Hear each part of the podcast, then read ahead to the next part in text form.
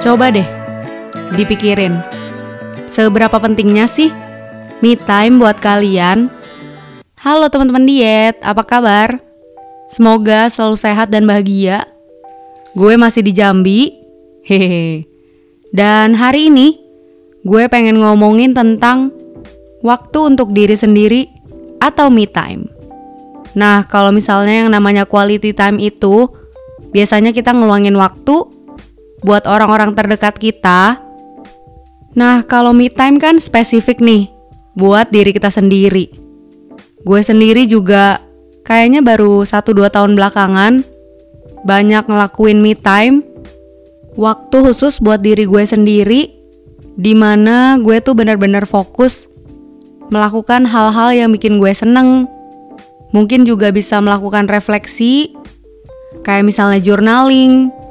Nah, tapi kalau misalnya yang lagi serius banget tuh, gue bisa nih berusaha mencerna kejadian-kejadian apa aja yang lagi terjadi sama diri gue sendiri. Terus nulis jurnal, kayak meditasi juga, bener-bener berusaha apa ya, merasakan nih apa-apa aja sih yang terjadi pada diri gue, perasaan apa aja yang muncul, emosi apa aja yang muncul. Tapi ya me time gak mesti seserius itu kok, macem-macem banget. Dan gue yakin nih, kita semua pasti punya me time favorit yang kayak gimana. Tapi menurut gue perlu tahu juga nih, kenapa sih me time itu penting? Nah, kalau buat diri gue sendiri, me time itu penting karena sehari-harinya kan gue bareng orang lain nih, terutama bareng suami gue. Kayak di Jambi juga gue bareng mertua, ipar, keponakan. Dan yang gue rasain sih, energi yang muncul itu macem-macem. Positif, negatif, netral juga ada. Tapi kadang-kadang tuh me time bikin gue jadi bisa balik ke diri gue sendiri gitu. Karena gue ngerasanya kalau keseringan bareng orang lain, kita bisa kayak tersedot energi mereka. Itu sih yang gue pelajarin juga dari energy balancing therapy bareng Nabila Ghazani, di mana gue belajar kalau setiap orang itu punya energinya masing-masing. Jadi kalau kita melakukan me time, kita bisa kembali utuh menjadi diri kita sendiri. Apalagi kalau misalnya kita tuh orangnya gampang kebawa. Gue juga gampang banget kebawa emosi orang lain. Jadi kalau misalnya kebawa emosi negatif, pasti itu kan capek banget. Tapi gue memastikan gue melakukan me time, dimana gue benar-benar fokus sama diri gue sendiri, supaya gue bisa kembali ke diri gue dan bisa pulih ya energinya, energi gue gitu. Terus apalagi kalau misalnya kita tuh tipe orang yang people pleaser. Jangan sampai deh jadi people pleaser lagi. Kita terlalu banyak misalnya mengutamakan orang lain, jadinya malah kita lupa mungkin sama diri sendiri, jadi sering mengabaikan diri sendiri. Nah, ini menurut gue penting banget buat me time. Me time tuh bisa macam-macam sih. Mungkin kalau yang udah punya anak, ibu-ibu muda tuh banyak banget yang suka me time ke salon. Nah, kalau gue, gue sendiri gak terlalu suka ke salon. Tapi me time gue tuh sesimpel cuma nonton film komedi romantik, nonton aja sendirian, nonton Netflix, terus juga dengerin podcast, macem-macem sih. Kalau enggak, paling enak nih kalau emang udah capek banget, misalnya terlalu banyak menghabiskan waktu bareng orang lain, berasa draining banget, tidur itu udah paling enak. Tidur siang, atau mungkin tidur lebih awal, tapi sebelumnya misalnya ngerendam kaki dulu pakai air anget, kasih garam, itu gue suka banget. Mandi air hangat, wah udah paling mantep deh. Jangan lupain melakukan me time sesering mungkin, kalau bisa sih seminggu sekali. Sekalipun nih kayak gue udah bersuami, tapi juga gue dan suami selalu mengutamakan me time kita masing-masing.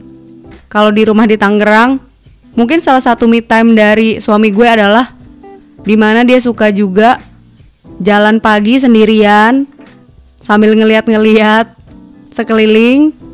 Terus juga ketika dia ngurusin akuariumnya, aquascape-nya, itu gue lihat sebagai salah satu me time favorit dari suami gue.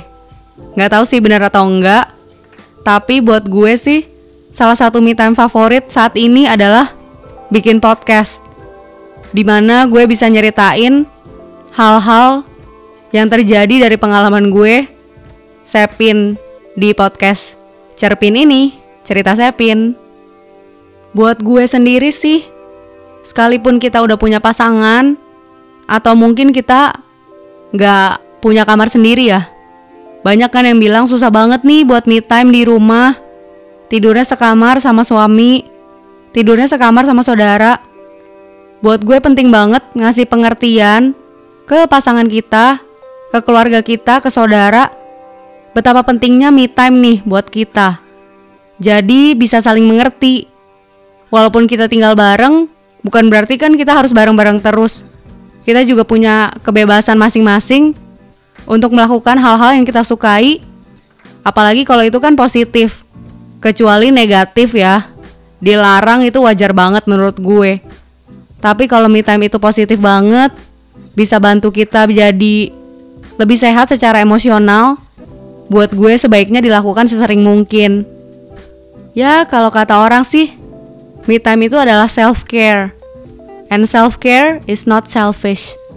Jadi jangan sampai mikir, wah gue tuh harusnya ngurus anak, ngurus suami, harus kerja terus biar bisa bayar cicilan, harus kerja terus biar bisa support keluarga gue, orang tua gue.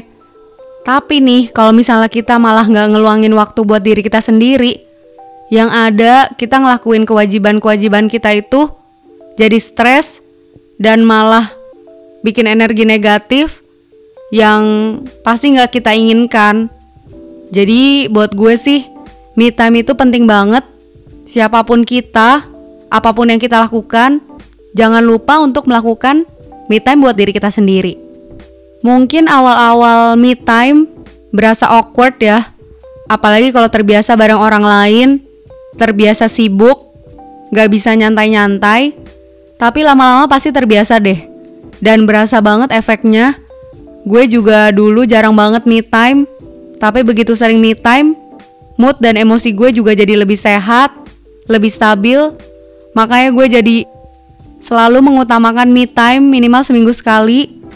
Apalagi di Jambi kayak gini, kalau gak nge-podcast, kayaknya gue udah lelah banget, bisa stres banget. Apalagi podcast adalah salah satu me time favorit gue. Dan gue bersyukur banget bisa ngerjain podcast ini di Jambi. Dan gue juga seneng banget karena ada aja yang dengerin podcast Cerpin. Thank you ya teman-teman diet. Kalau udah terbiasa me time yang mungkin simple kayak nonton film atau mungkin tidur siang, lama-lama pasti terbiasa deh ngobrol sama diri sendiri, me time-nya.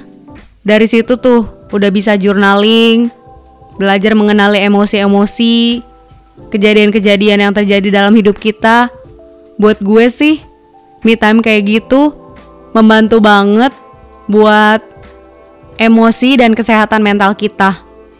Me time sangat penting, amat sangat penting buat kita. Apalagi buat yang seumuran gue, umuran dua puluhan atau menuju tiga puluh, me time sangat penting supaya kita gak tersesat dalam hidup yang lumayan hektik dan gak bisa diprediksi. Baiklah, segitu aja cerita gue tentang pentingnya me time.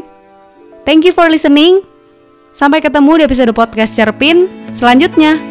Bye bye.